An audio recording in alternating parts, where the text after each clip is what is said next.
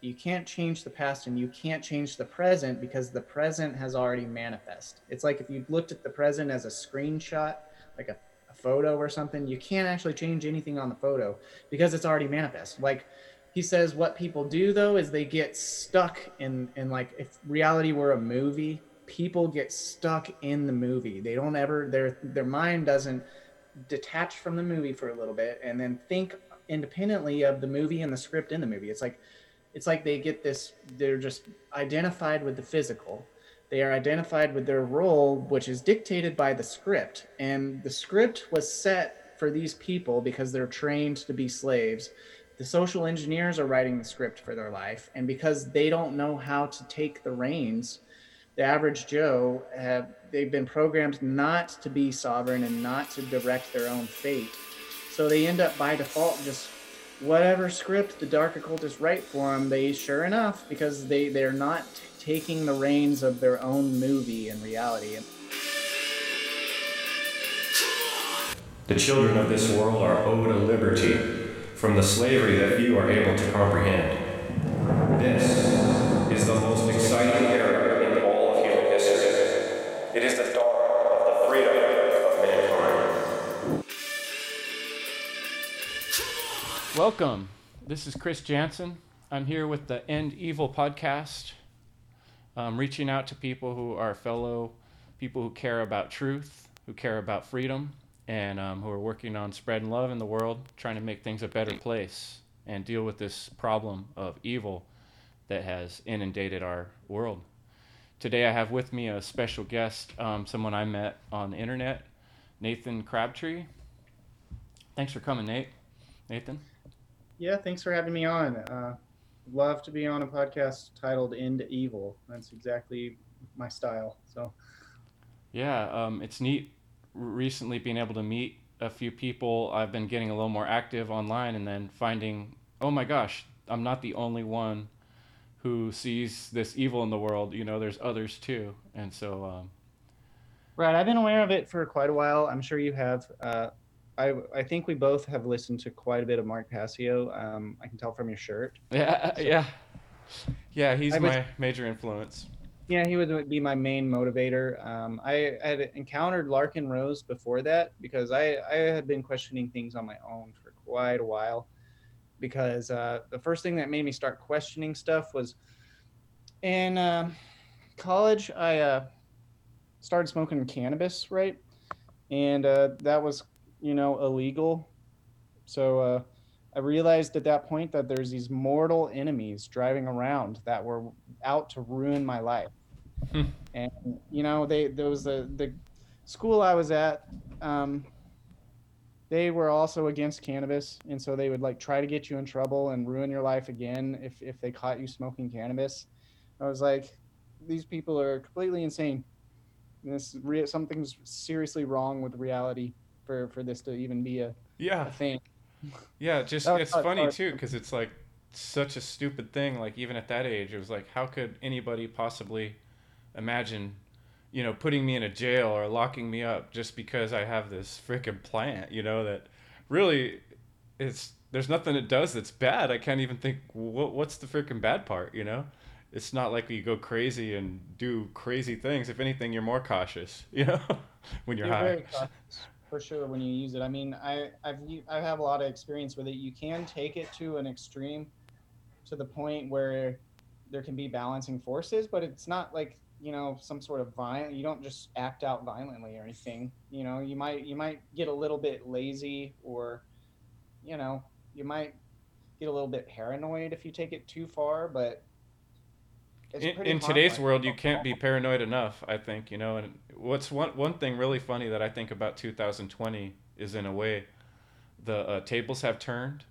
You know, for years, among my group of friends and people that know me, I'm the paranoid one, you know.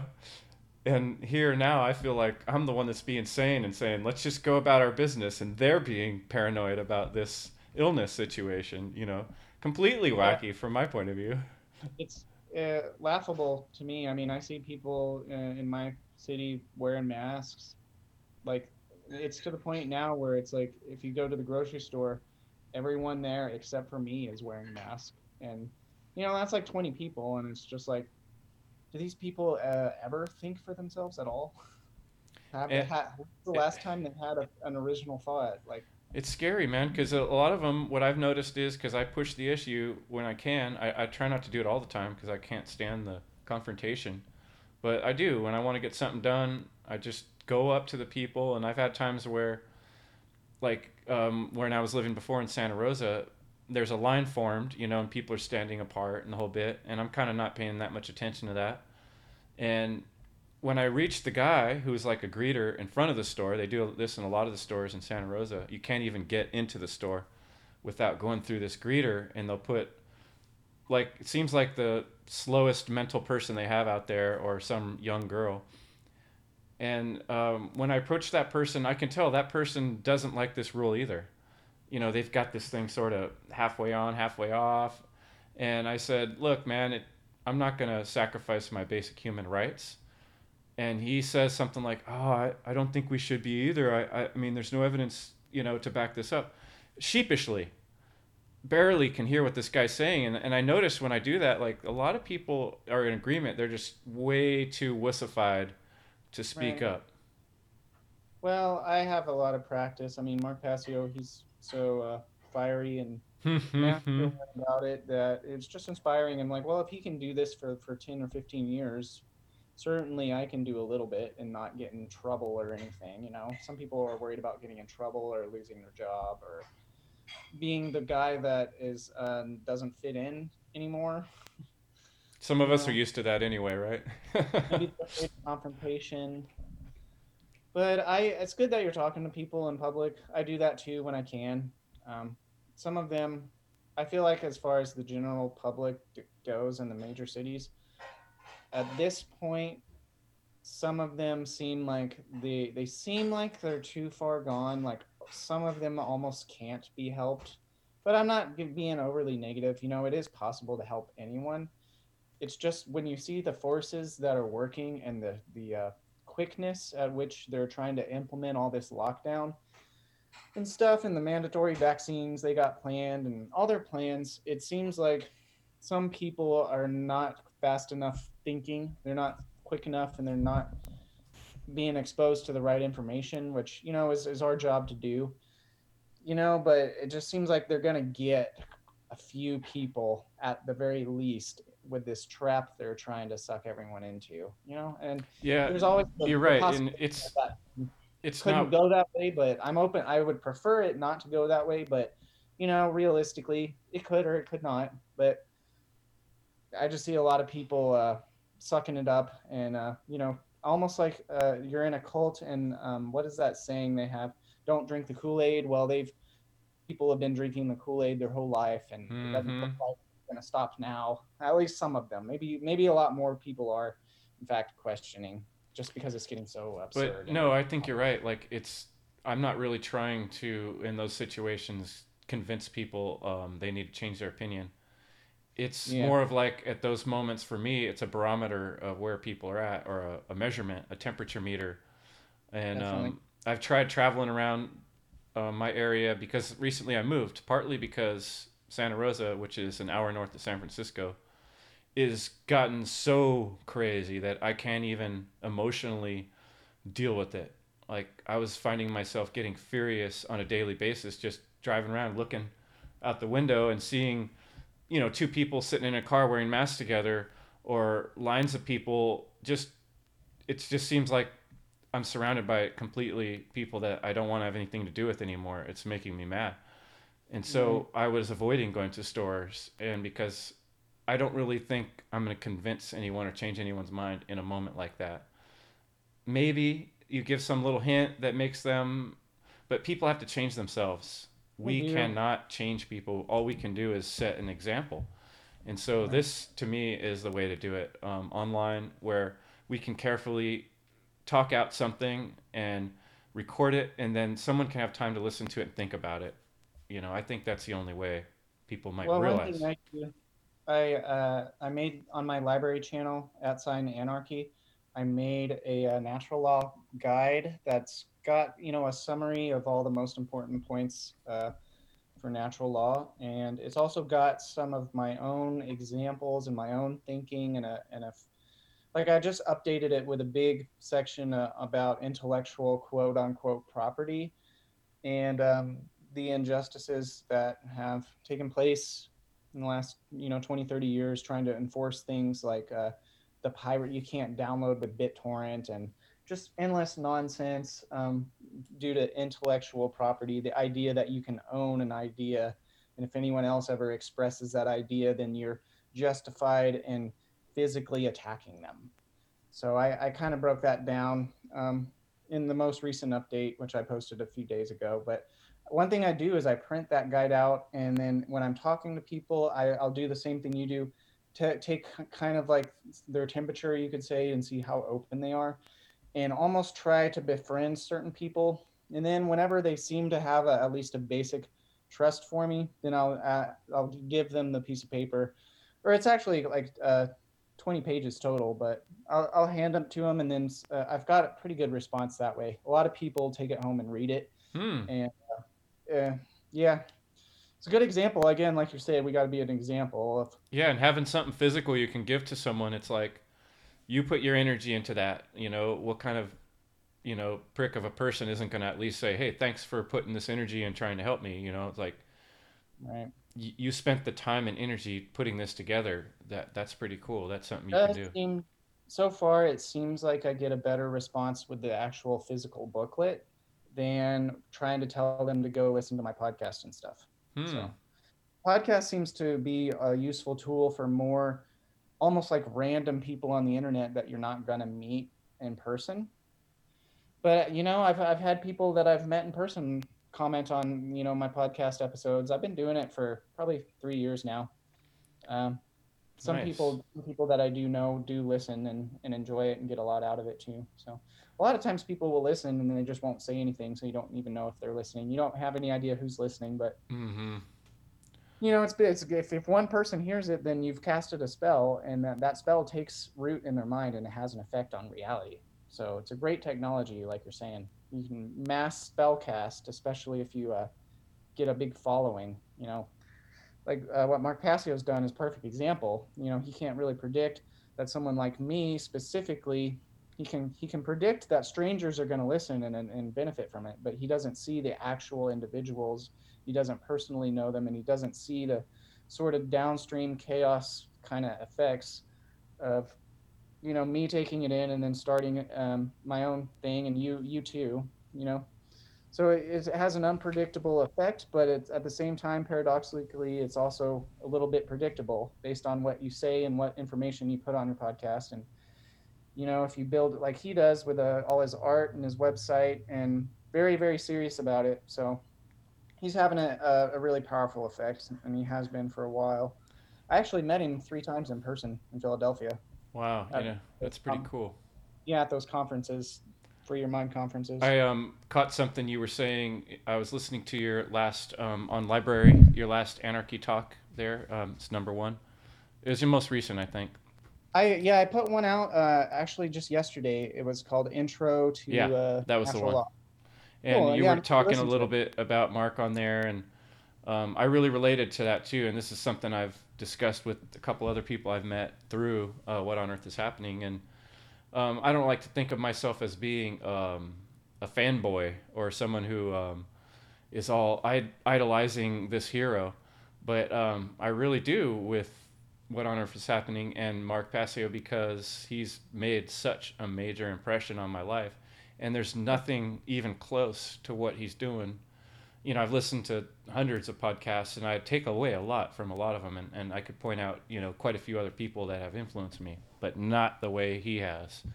It's kind of like that voice, the way he puts things. Sometimes that motivates me to do things. I listen to him just to get myself through barriers, to toughen myself up. Well, I'm also born in August 15th. I think his birthday is on the 13th, and I think that sort of Leo kind of, I just resonate really well with him as a teacher, possibly due to astrological reasons. Fiery kind of Leo, alpha male kind of energy. I just kind of I don't even mind admitting that I'm a fanboy, but well, you know what I'm saying, because people take that the wrong way. They're like, you're just a follower, and that is the total opposite of the ideology. You know, the whole concept of natural law and anarchy, and what we're all about is being an individual, finding your own confidence, find your own inner voice, and finding the truth. And right, exactly. People are so stuck on this idea that, oh, so-and-so said so, or the authority said so. And so I think it's important for me to point out, even though Mark Passio has been the guiding force for you and I and a lot of people that we're interacting with, it's his words being right. in alignment with the truth that makes him so highlighted and so important to us, not the man himself. You know, he's right, got his exactly problems right. like everyone. It's different than, you know, some other cult of personality or anything, because he puts the message out and then you take it in, and then he connects so many dots, and he gets you to understand how reality is created in the first place, and how the social engineers do it with their mass media brainwashing machine. And then he's like, look, you can take all that down and cancel it all out, but you have to get up and do something.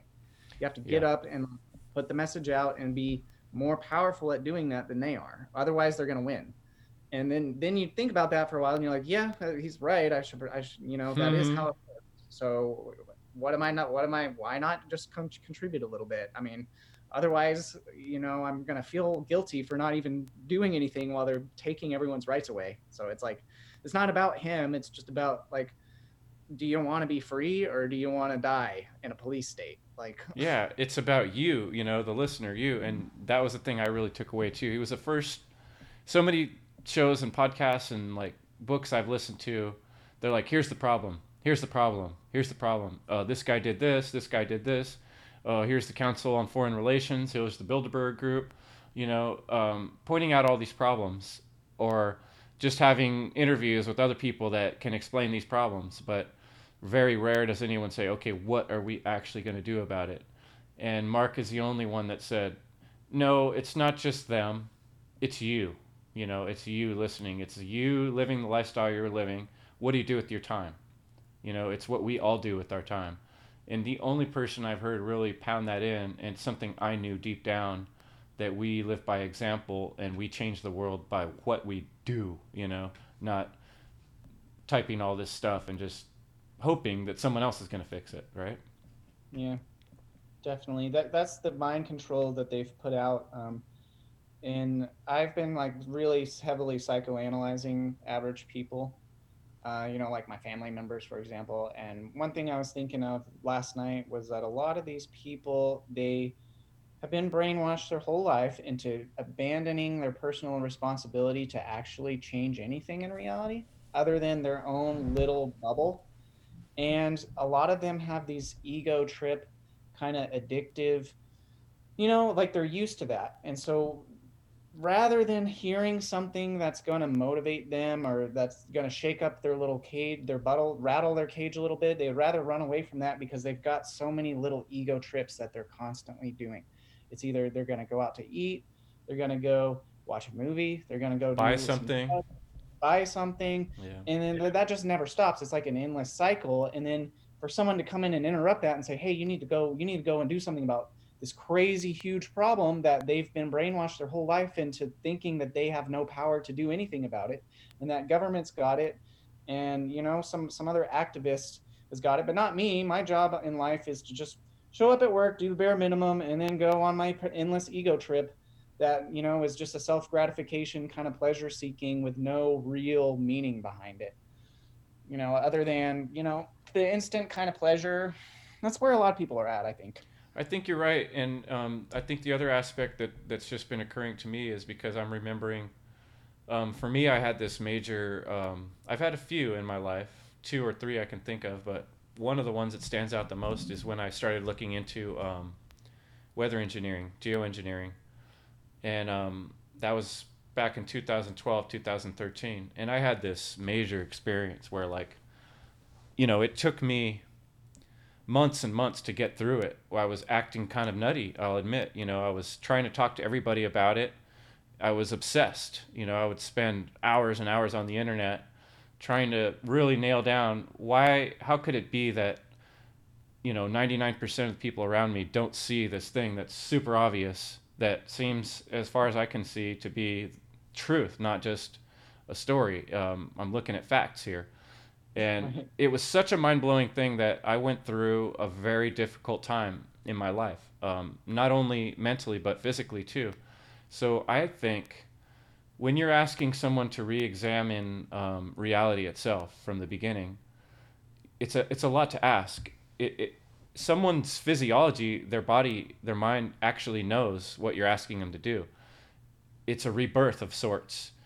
And I think people's, even their physical form knows how painful that's going to be, especially if, like you were saying, they've been going through these little pleasure-seeking, you know, and hiding feelings, you know. And then now you're asking, you got to open the floodgates, and you're going to feel scared. You're going to feel alone. You're going to feel desperate. Danger. And so I think subconsciously, not on the conscious level, but subconsciously, people know, I can't even go there. I can't even open that door. That's way too scary. And so before they even start running that program in their brain, they shut it down. Yeah, that's a good analysis. For the chemtrail thing, it took me probably 2 to 3 years of observing them before I was convinced 100%, because I was like, that is so over the top. Yeah, right? It was so over the top, like a giant disaster, that I was like, well, I just was like, how? It took me 3 years to really of researching it and then observing them before I was like, yeah, that's what's happening. Yeah, that's what's happening. I mean, it's been happening my whole life, and then somehow nobody knew about it. But I couldn't believe it. You know, it felt just like the movie The Matrix. You know, and I use that in some of the imagery and the podcast stuff I do on my YouTube videos, because that's exactly how I felt. Except for me, there was no Morpheus. You know, there was no Trinity. There was no one to grab my hand. I was completely alone. All my best friends, people that I would looked up to, they called me nuts, and it was hurtful. It really hurt, man. It was painful. And you have to be the Neo character or the Morpheus character. Like we as individuals have to step up and adopt that role, because so many of the people who were close to us our entire life have never once stood up for anything like that and tried to do anything. So you're right. It's like we're abandoned children, and the lost tribe. Definitely. I'm curious. Have you, you were talking about psychology of people you talk to. One thing Mark Passio talks a lot about is the different brain imbalances. I'd be curious how you, what's your take on that? How people work in their different hemispheres of the brain? Well, yeah. I'm actually very advanced at spiritual things for certain reasons. I'm a plant medicine shaman, and it sounds kind of weird when someone just says that they're a plant medicine shaman. You're like, okay, well, what does that mean? You take a lot of drugs. I mean, in my case, when I moved out of the last major city I was in and I moved into Missouri, there was a church that I got hooked up with that was a Native American church, and they had this special legal ability to do peyote ceremonies and ayahuasca ceremonies.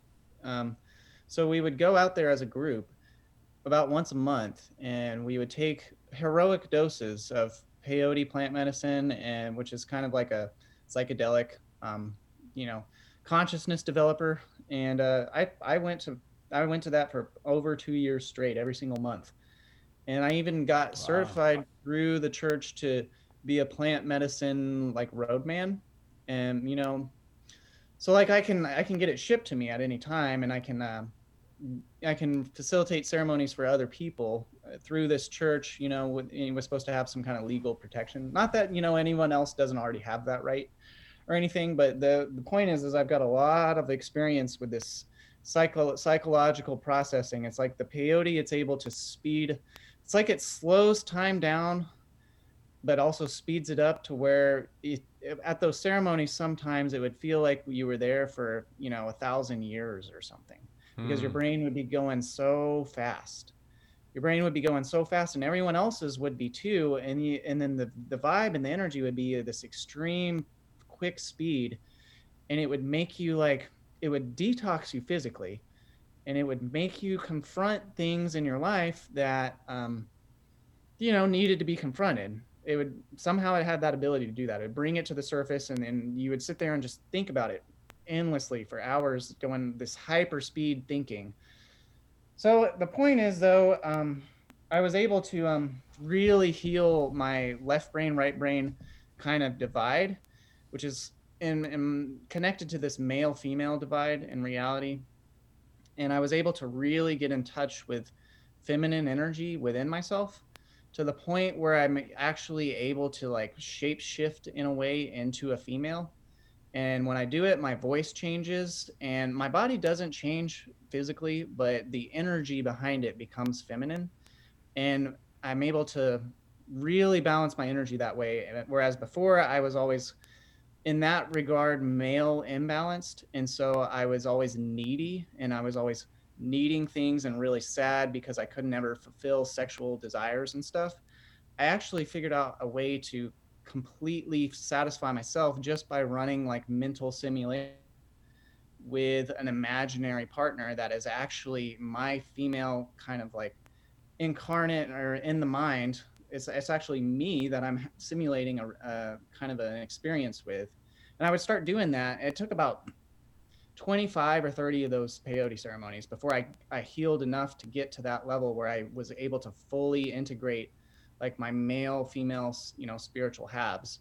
And, but that's an example of left and right brain. And I can see a lot of tendencies with people in reality. It just came up again today where I go and play Frisbee now once a week or so. Ultimate Frisbee, it's kind of like soccer, but yeah, Frisbee. Yeah.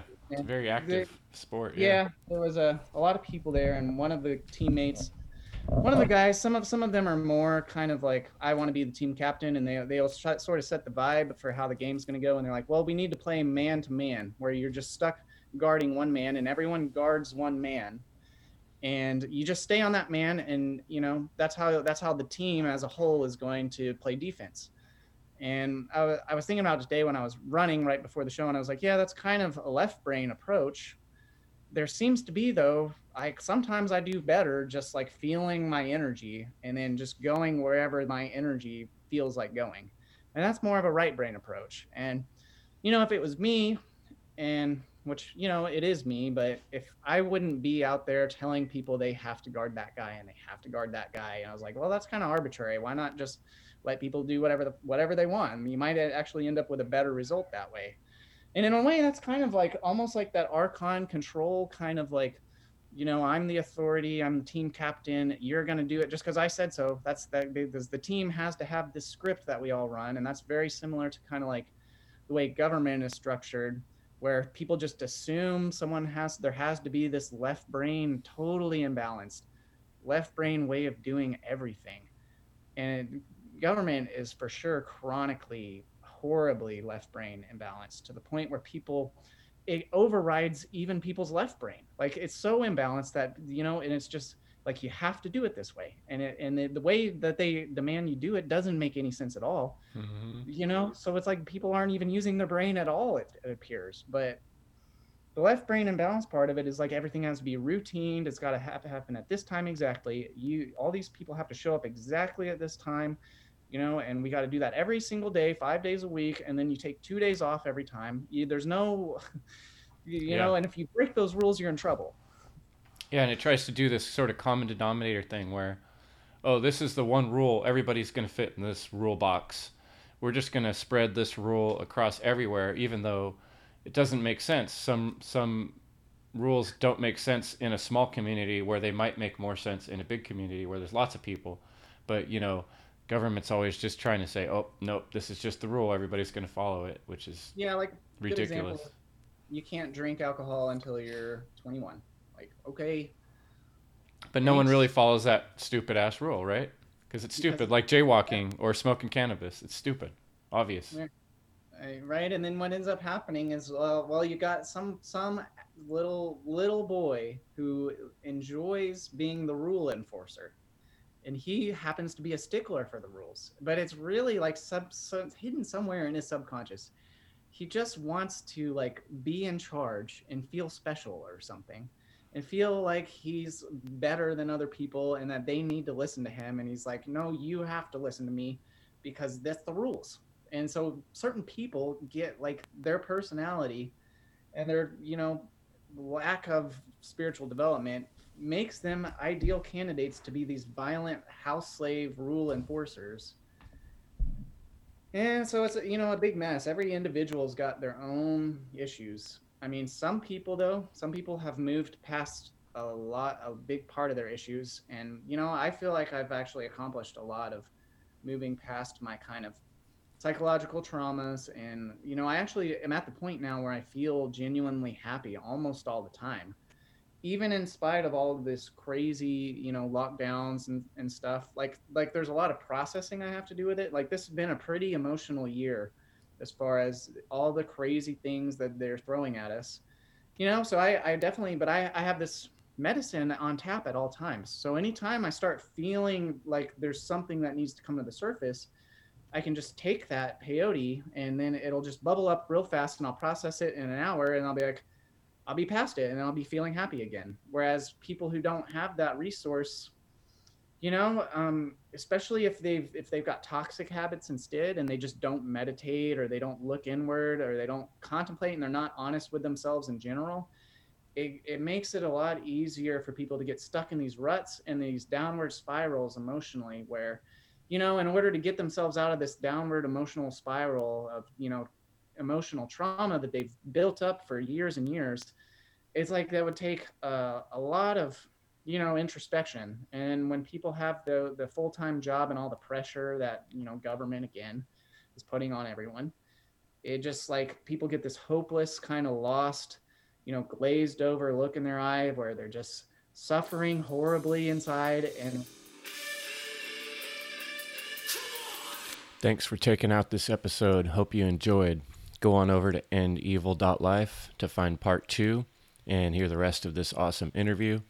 And endevil.life is also full of awesome podcasts, presentations, and other great information for you to check out. Have a great one.